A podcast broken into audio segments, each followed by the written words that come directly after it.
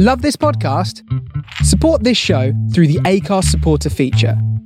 It's up to you how much you give, and there's no regular commitment. Just hit the link in the show description to support now. Ever catch yourself eating the same flavorless dinner three days in a row? Dreaming of something better? Well, HelloFresh is your guilt free dream come true, baby. It's me, Keke Palmer. Let's wake up those taste buds with hot, juicy pecan crusted chicken or garlic butter shrimp scampi. Mm. Hello Fresh. Stop dreaming of all the delicious possibilities and dig in at HelloFresh.com. Let's get this dinner party started. Millions of people have lost weight with personalized plans from Noom, like Evan, who can't stand salads and still lost 50 pounds. Salads, generally, for most people, are the easy button, right? For me, that wasn't an option. I never really was a salad guy. That's just not who I am. But Noom worked for me. Get your personalized plan today at Noom.com. Real Noom user compensated to provide their story. In four weeks, the typical Noom user can expect to lose one to two pounds per week. Individual results may vary.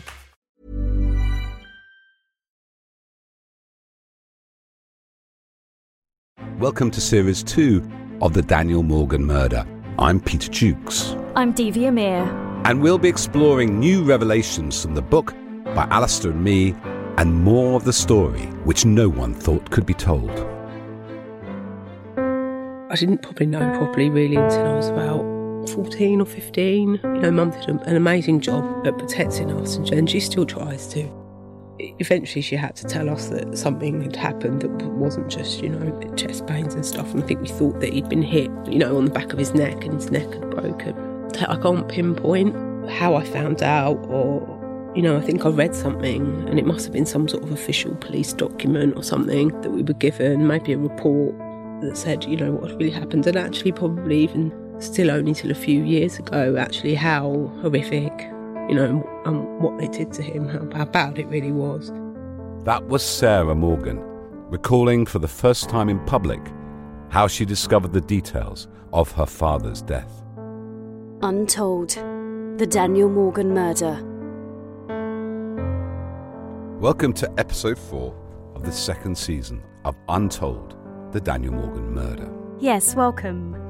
Let's just catch up on where we are. In the first two episodes, we looked at new evidence that the first murder inquiry had been compromised and that the role of Sid Fillery soon came under suspicion. But in the third episode, we explored how there could have been a wider element of police corruption, especially with a possible connection between Daniel's murder and the violent death of Taffy Holmes four months later. So, Peter, where are we now with the first murder inquiry, Morgan 1? Well, we're four months into the inquiry, late in the summer of 1987, and basically the detectives investigating the Taffy Holmes strand had been sent off the squad. So along comes now at this point an amazing new strand, and that is the allegations made by Kevin Lennon, a bookkeeper who helped to form Southern Investigations with Daniel Morgan and Jonathan Rees, that Jonathan Rees had been planning the death of Daniel Morgan a whole year before it happened. And this is what we're going to look at in this episode the explosive allegations of Kevin Lennon, which Alistair Morgan and the family first heard about at the inquest into Daniel's murder in April 1988. And let's just replay this section from series one. The first witness was Kevin Lennon, and before the inquest, we'd been wondering why on earth is this man the first witness? He's a bookkeeper in, in the company. He was cross examined by the coroner and by our barrister, who had no idea that this was going to happen, and it was just as if all of our worst fears were confirmed. This is what you stated in the statement. I formed the opinion that John Rees was determined to either kill Daniel Morgan or have him killed. When he spoke to me about it, John Rees was quite calm and unemotional about planning Daniel's death. It was astonishing. I, was sitting in the court thinking, well, why don't they arrest these people now? You know, it was a bizarre situation. And then the next day, it was all over the papers, and you know, on the front page of the Sun, it was in big letters. Tuesday, 12th of April 1988. Police in contract to kill. A private eye was axed to death after his partner offered police cronies a thousand pounds to murder him, it was claimed yesterday. Pint sized John Rees boasted of his contract with CID men to get rid of womanising Daniel Morgan, an inquest jury heard. Now, it's important to note that Lennon's evidence was contested by Rees's lawyer because Lennon was on a fraud charge with the insinuation that he was somehow coerced by the police into making this statement. So, this is the whole focus of this episode. Lennon is the key witness who explains a conspiracy to kill Daniel a year before it happened. So, was Lennon forced into giving this crucial evidence? Now, this has always been the defence's protest against Lennon, hasn't it? Yeah. Because he was caught in a multi million VAT tax fraud and had his sentence suspended for giving the evidence for the police inquiry. Yeah, that's right. And given the levels of police corruption in southeast London in the 80s, it's a pretty persuasive argument, isn't it? And this is our big reveal of this episode, isn't it? Because we have compelling new material that Lennon's allegations had nothing to do with any deal he made with the police. Absolutely. We can prove that Lennon's allegation of Rees's plot from 1986 is completely independent of any deal with the police. Now, the background to Lennon is that he helped to set up Southern Investigations with Daniel and Rees back in 1983. Now, he was introduced to both of them by a joint friend, a former detective inspector called Laurie Bucknell.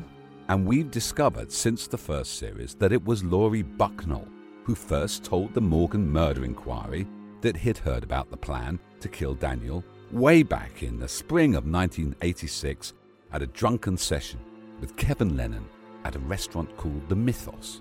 But the problem was, Lennon hadn't mentioned this when interviewed by police immediately after Daniel's murder. No, he hadn't. So the murder team realised that Lennon was initially not going to be a willing witness, and it would have been Bucknell's word against his. So what did they do? What they did next was they got Bucknell to wear a wire and go back to the same restaurant and talk to Lennon about his original allegations. And we've got the transcripts of that taped conversation. So, what we're going to do is use actors to reconstruct the scene for you. So, let's hear what Irish bookkeeper Kevin Lennon said when quizzed by the former Detective Inspector Laurie Bucknell as they returned to the Mythos restaurant in July 1987.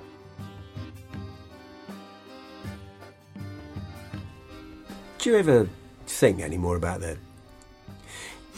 You know, you said he asked, asked you if you knew anybody. Do you ask other people? Did you say he asked other people? Hmm. I'm not sure he would ask other people that particular question. Sorry? I wouldn't think he asked other people that particular question. You wouldn't think. I, I, I wouldn't think the people I know he spoke to, he, he, he would he would have asked that particular question to. I, I hmm. don't think so. I don't think so. Somehow, no. I mean, what? What made him think you you'd be able to set up, employ somebody? I mean, what what did he actually say then? You know. Yeah. Oh, you, you know, he was anxious to get rid of Daniel, wanted someone to do it. So he said to me, Did I know anyone who can do it? What? What? More than once? Yeah, yeah, yeah. He mentioned it a couple of times. It's unbelievable, isn't it? Sorry. Because Saturday before, they seemed to be getting like on, on Well, like a actually, house no. I wasn't there. And, They were good friends. Yeah. He asked me that a couple of times. Don't ask me, I don't know. He, he, he thought he could sort of manufacture something, something like that out of out of thin air. I mean, from what John said, uh, you know, going to pay a thousand pounds to have a look around to know someone to do it. So, what did he actually say then? You know. Find someone to get rid of Daniel. You know, when I first met John, I thought butter wouldn't melt in his mouth. You know. More wine, sir. Oh, uh, yeah, please. Um, yeah, French, please. Yeah. thanks very much. And you, sir? Yeah, uh, fine, thanks.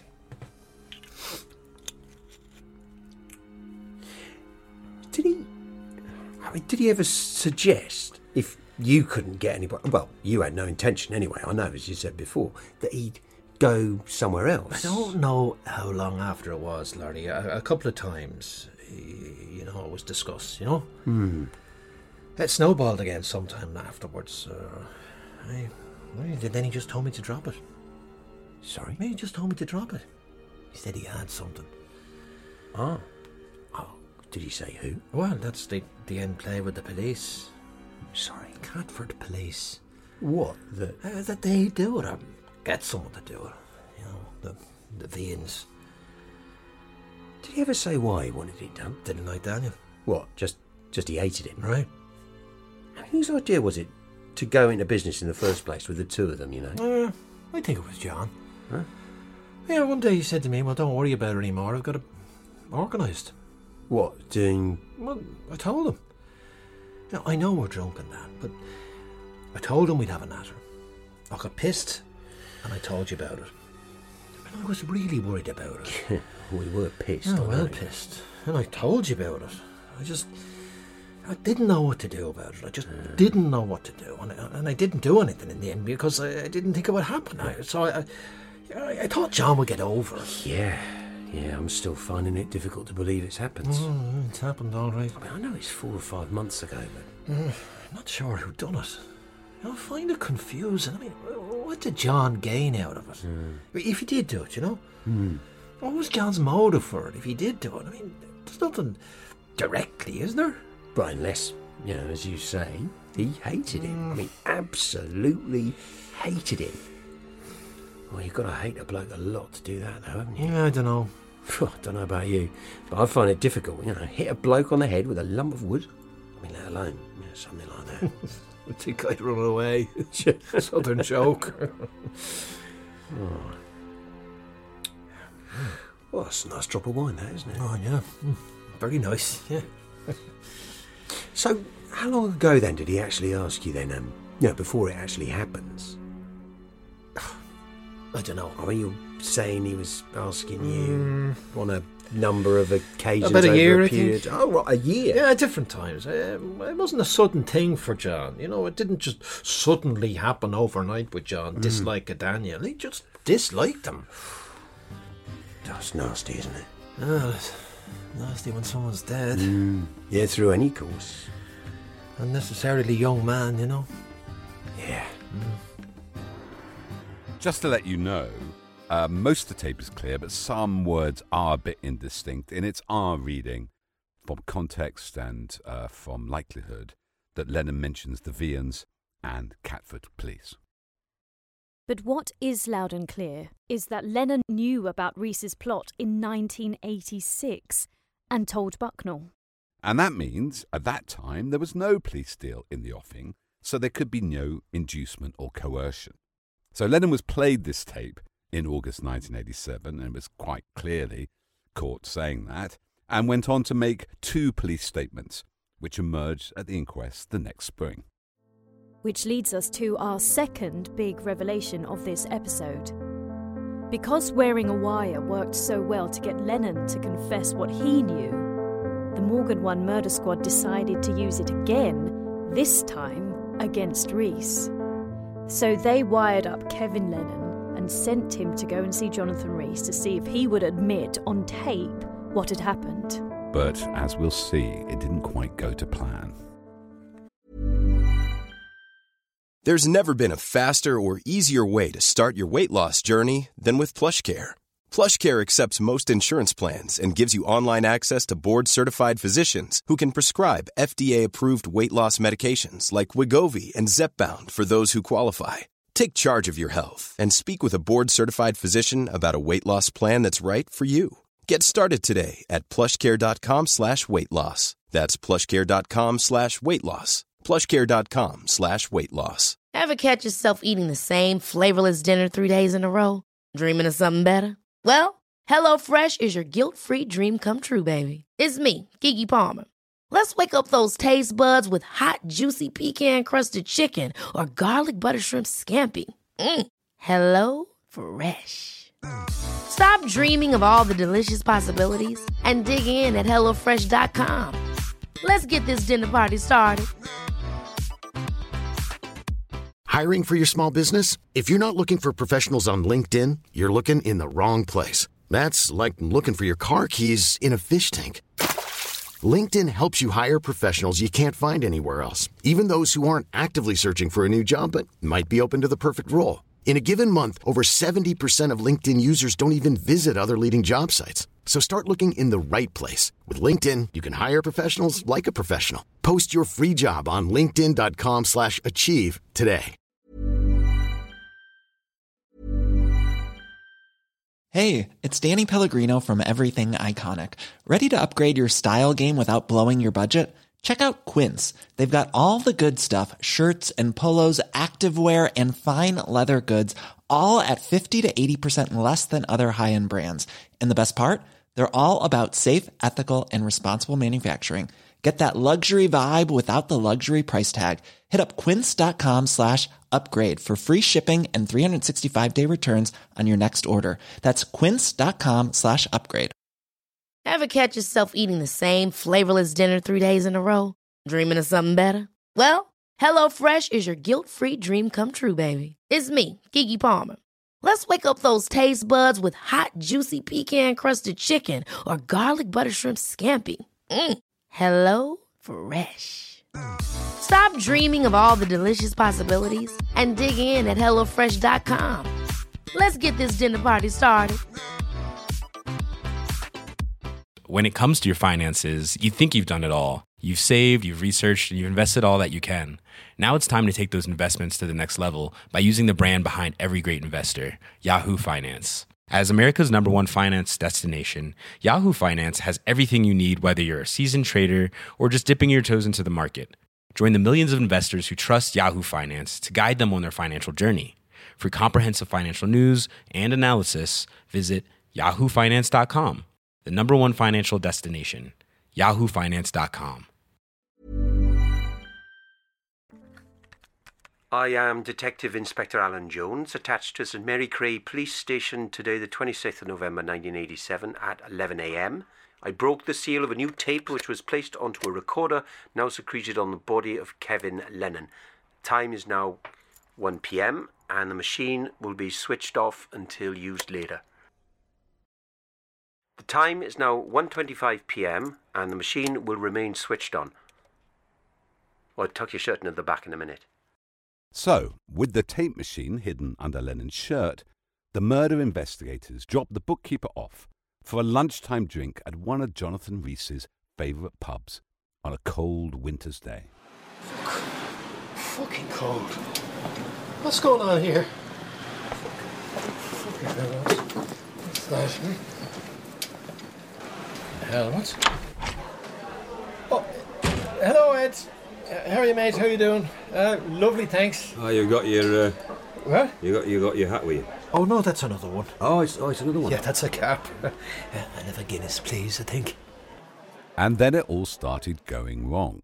Instead of discussing the plot to kill Daniel, the bookkeeper and the private eye spent the next two hours chatting with locals at the pub about Fawlty Towers, Alf Garnett, Des O'Connor, and other TV shows. This was followed by endless long winded and now deeply unfunny jokes about Irish and Jewish people. There were snippets of gossip from South London police stations and gangland connections. But it's only after an interminable afternoon of bad jokes and pub bores that Rees and Lennon finally made their way back to the Southern Investigations office in Thornton Heath to discuss anything substantive. So, what does this fucking Anderson want, do you think? So Lennon's cover story was he'd been approached not by the murder squad, but by the Met's Internal Investigations Unit, CIB2, about payments Southern Investigations had made to police officers around the time of the Belmont auction security detail. So, what does this fucking Anderson want, do you think? Do what? Anderson? I mean, what does he want from me? He's quite a fucking stroppy, aggressive sort of guy, isn't he? Oh yeah. And he was really annoyed I couldn't see him today. Have you met him? No, I've spoken to him.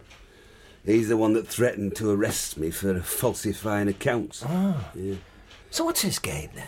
He's uh, CIB2. Yeah? Yeah. They handle investigations into complaints against police. Um, that's nothing to do. Well, that's their problem. Uh, th- th- that's an old. It's an internal thing. Yeah, it's an internal thing. Yeah, yeah. So who complains? Uh, in, internally complains, do they? Well, no, they. Someone makes a complaint against police. Oh, yeah. Yeah, like, um, well, because of their. They saw the affidavits regarding the Belmont auctions, Hmm. where Belmont auctions alleged that police officers were working at these premises at, at Campbell's. Saw this. Well, something for CIB2. He passed it on to CIB2. That that bastard. Yeah, they're not trying to link that with Danny now, are they? You are? They're not trying to link Belmont with Danny. Of course they are. Are they? Wait, you know that? Well, I, I, I thought that was what they said, but I didn't fucking believe it. What they're saying is that that me, that me and the three officers that were locked up with me, plus Duncan Hanrahan and, and Alec Layton, six of us, Yeah. did the robbery. We stole the eighteen thousand pounds from Belmont, right? Yeah. Daniel found out about it, so we killed him. Oh yeah, I mean, that, that was an easy, uh, nice, easy. Uh, So, so we had we had three. Uh, There wasn't eighteen thousand pounds in those books anyway, was there? in that case. But anyway, I mean, say there was. I don't know, thirteen thousand. So that's three thousand pounds each. You're talking about two DSs. They're on. Well, they're on an average of 25, 26,000 pounds a year. Yeah. Four DCs or, or um, three DCs. and all the pension rights and all. Yeah, yeah. Three DCs that's on an, an average of £20,000 a year. There's me as well. So we're all going to put our good names and careers and, and, and, and livelihood at risk for a lousy fucking £3,000. fucking hell. So, um... That's crazy, isn't it? Yeah, That's yeah. crazy. And every, but everybody... Yeah, I, I know, I know. This is, know. this is, this is everyone. Literally, every, and, and on all the old bill, turn round and say it's a load of fucking shit and nonsense. Let's be fair, um, Rees is really quite convincing about this. The amount of money involved in the Belmont auctions robbery, 18,000, was really never a plausible motive for murder. Well, nor was the civil case that followed it, given the turnover of Southern investigations. But Rees did confirm in this conversation with Lennon that he was still in contact with Sid Fillery, who'd been dropped from the murder squad six months previously and had been on sick leave, but was clearly still managing things behind the scenes. But I'm stuck. I'm fucking. Sid said, I, I keep telling you. Yeah. You know, they're all saying, oh, how's John Rees? What's John Rees like? They're all panicking over me, those bastards. And I'm sat. I'm sat there fucking calm. Yeah, that's and, right. uh, yeah, yeah. Go on about your business. Yeah, and Yeah. Sid's saying, look, John Rees is a fucking wall. And we put our backs to him and fight the enemy coming on. John Rees is a fucking wall. That's right. Yeah, but they all keep fucking. Um, uh, I don't know. I don't know. No, is it a wall or is it a fence? You know, all this fucking shit. They don't trust one another. That's the trouble, I suppose, at the end of the day. I've had old Bill coming to me over the years that I've been in this job, coming to me, total strangers say to me, "Oh, uh, oh, John, nice to meet you," etc. If ever you need any CN or PNC checks or CRO checks, give us a call, etc., etc. Like that. Total strangers come up. Yeah. So, though it's cryptic and Rees doesn't name names, here he can be heard admitting there had been a prolific trade in PNC, that's police computer, and CRO, that's criminal record checks, between the private detective agency and corrupt cops. That's way back in the late 80s. Now, nothing was done about this for 20 years. And for all the suspicious background of what Rees can be heard saying, there was nothing really deeply incriminating in terms of the plot to kill Daniel. So, perhaps with a bit better briefing, Lennon was sent undercover again a few days later, wired up. I am Detective Inspector Alan Jones, attached to St Mary Cray Police Station. On Wednesday, the 2nd of December 1987, at Tintagel House, SE11, I open the seal on a tape that has been fitted on the person of Kevin Lennon. The time is now 4.46 and the machine is going to be switched off and switched on later. This time, So the conversation wouldn't get waylaid into long winded pub jokes, Lennon was sent to see Rees at his home in South Croydon. Come in. Ah, how are you doing? It's bloody freezing out there, you know. Oh, I know, yeah. Even though he was at home, Rees was a lot less voluble and friendly on this occasion. Most his answers to Lennon's questions were monosyllabic. But he did respond when, presumably coached to do so by his police handlers, Lennon got around to mentioning the suggestion there'd been a plot to assassinate Daniel. I was more concerned because there was this contract after Danny for about two years. Contracts out on it? Someone wanted Danny killed two years ago. I said I didn't know who wanted him. They said, Well, do you think it's John? You know, figures are down. I said, That's impossible. I said, They were just building the business up then. We have reason to believe that John Rees was asking around. I said, Well, I hope this is. Have you already asked John this question, or uh, have you asked him?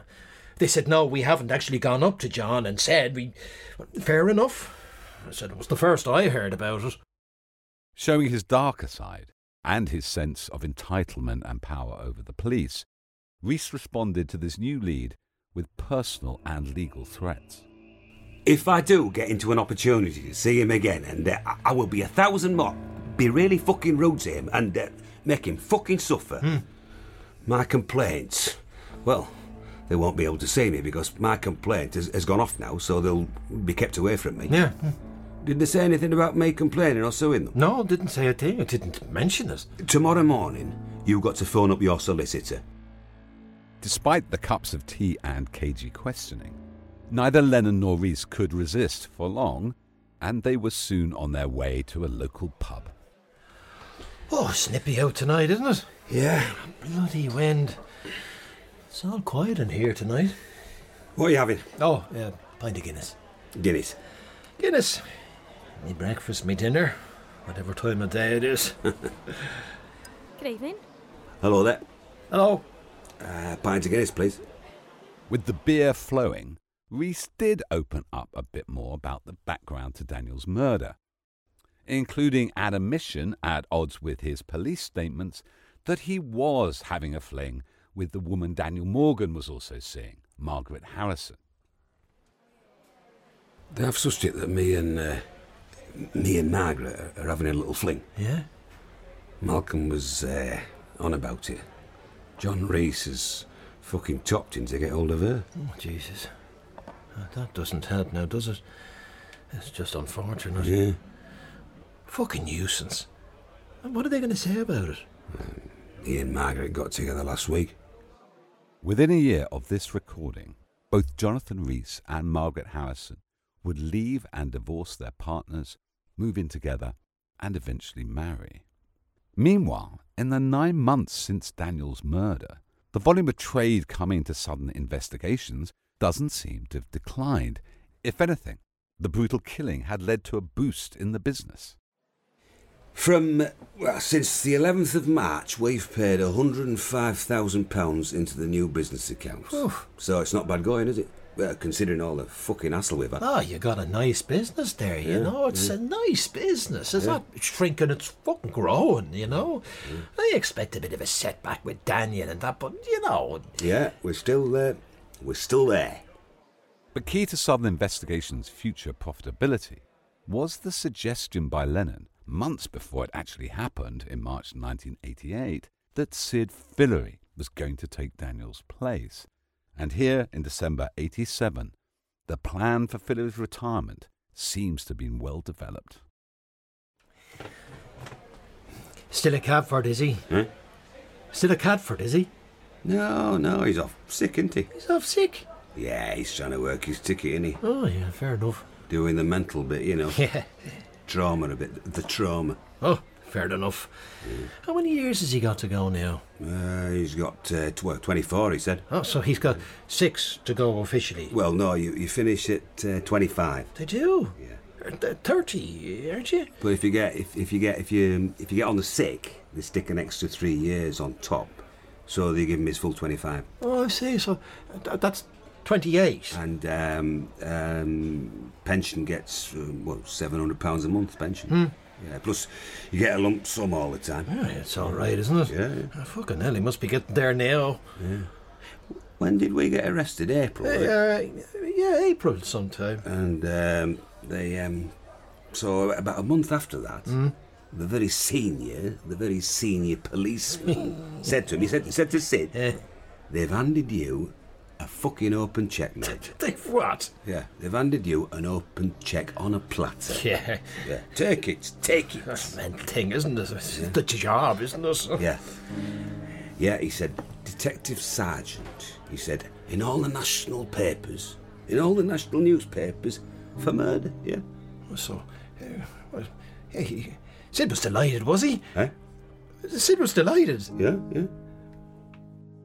But for all this casual, if revealing chat, Lennon had none of the detective skills of, say, Laurie Bucknole in terms of getting Rees to open up, especially about the involvement of Fillery in that plan to kill Daniel in May 1986. Oh, why not? That's a good idea. It's very kind of you. Yeah, yeah. Honestly, I was going to try some Guinness, actually. Yeah, trying a pint, John. Yeah, I had a, I had a half last weekend, yeah. Nice, it's not too sharp, yeah? I feel a bit bloated on that lad. Yeah, yeah, it's all a bit gassy, isn't it? The old lager, yeah?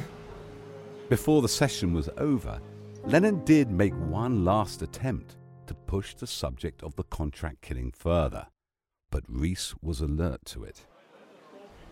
So you've got it sorted, have you? I know it, but it don't matter. It doesn't matter. It's nonsense. It's nonsense. it just worries me, John, because, you know, I've got so much problems of my own. Yeah.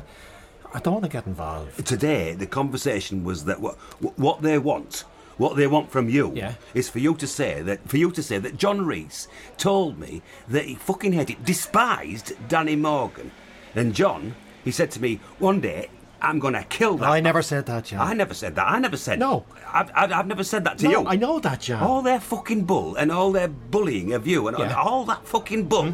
they- they- They're trying to bully you Yeah, in- into know, lying about me, so I they know, can so they can resolve. I know, I know. Because they've made an absolute fucking shit. I know, but it just worries me, John. Yeah, yeah, yeah. This It's it's contract thing just worries it's me. It's bollocks. It's bollocks. Hmm. It's it's an absolute bollocks of fucking shit. John, I, I didn't, I can assure you. But I just remember our conversations a few years ago when you were really annoyed at Danny, and that's. Uh, yeah, contract. Contract. Yeah. I mean that, that. I don't think I ever heard that fucking word before until you just fucking mentioned it. I mean, listening to that, you can see why Lennon didn't extract a confession. You know, Rees does seem very wary. And, you know, it does suggest what you and Alastair wrote in your book the rumour that Rees had been tipped off about Lennon setting him up and wearing a wire. Yes, there are witnesses who say that Rees was spotted weeping in the offices of Southern Investigations, and certainly Lennon himself believed he'd been exposed by somebody still working in, in the murder team. I know this is speculation, as, you know, we can hear on the tapes that there was no direct confession, but given their history, Lennon would have been a very powerful witness against Rees in, in any trial, right? Well, the police didn't think so. And they didn't think at that time, late 87, early 88, there was enough evidence to prosecute Rees, and virtually nothing against Fillery or the Vians, so they were all released from their bail conditions. And that, sadly, was the end of Morgan 1. Yes, but the outrage when Lennon's evidence came out at the inquest in 1988, that did cause a second murder inquiry, the Hampshire inquiry, which started a few weeks after the inquest. And for that, Lennon was an important witness. Well, I think actually you explain the importance of Lennon to the second investigation, the Hampshire inquiry, best in your book. So let's hear Alastair Morgan read that extract. On 28th of June 1988, a team of six investigators and eight other staff began that task.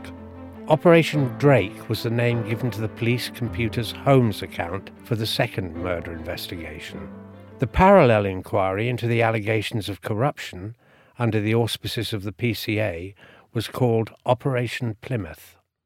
At the heart of both investigations was Kevin Lennon's allegation that Rees was planning the murder for a year before it happened and eventually decided to work with Sid Fillery. Soon after the inquest, Lennon had received a suspended sentence for tax fraud, reduced in return for helping the first Morgan murder inquiry. DCS Wheeler re interviewed the bookkeeper on 1st of September 1988, accompanied by his deputy, DCI Blaker. Lennon reiterated the same allegations he'd made under oath in April at the coroner's court and in his previous police statements, but he added some telling detail. Lennon said that because of Rees's insistent pleas to find someone to kill Daniel, he had actually gone along with the plan to commission a hitman, but only with a view, he told the officers, to ripping Rees off. Lennon admitted he had approached two men who would agree to the murder and take £3,000 advance from Rees and yet do nothing. He'd planned to introduce them to Rees and secure the fee at a pub meeting, but Rees never attended. Then Rees told Lennon of a new plan to use the Catford police to carry out the murder. In retrospect, this account makes sense of the prolonged and multiple discussions the bookkeeper had with Rees about killing Daniel. Why would the private detective have confided so much in Lennon unless they were working as allies in some way? But to DCS Wheeler and DCI Blaker, this new admission seemed to cause concern.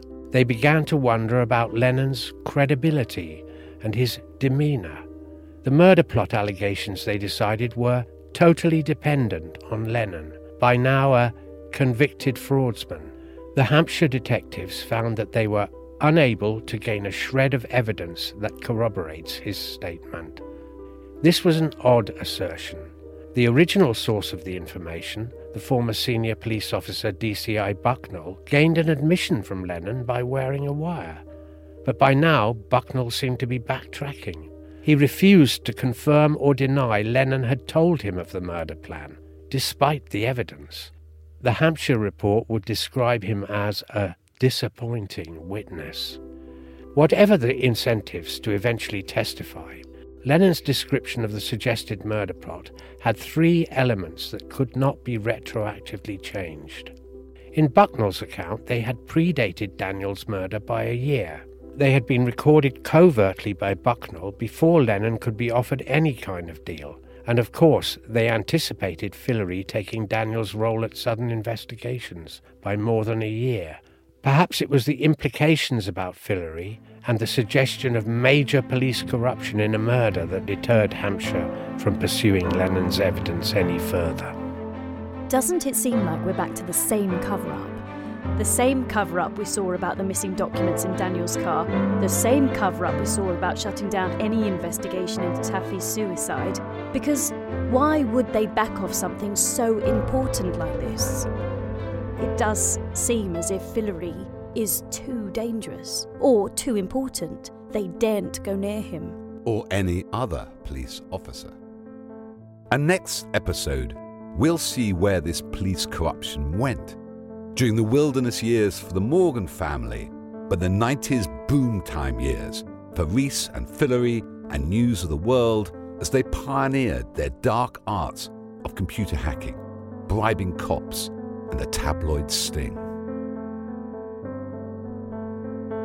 Episode 4 was produced by Peter Jukes and Devi Amir. Music by Shamali Mir. Additional music support by Incompetech. A Flameflower Duende production.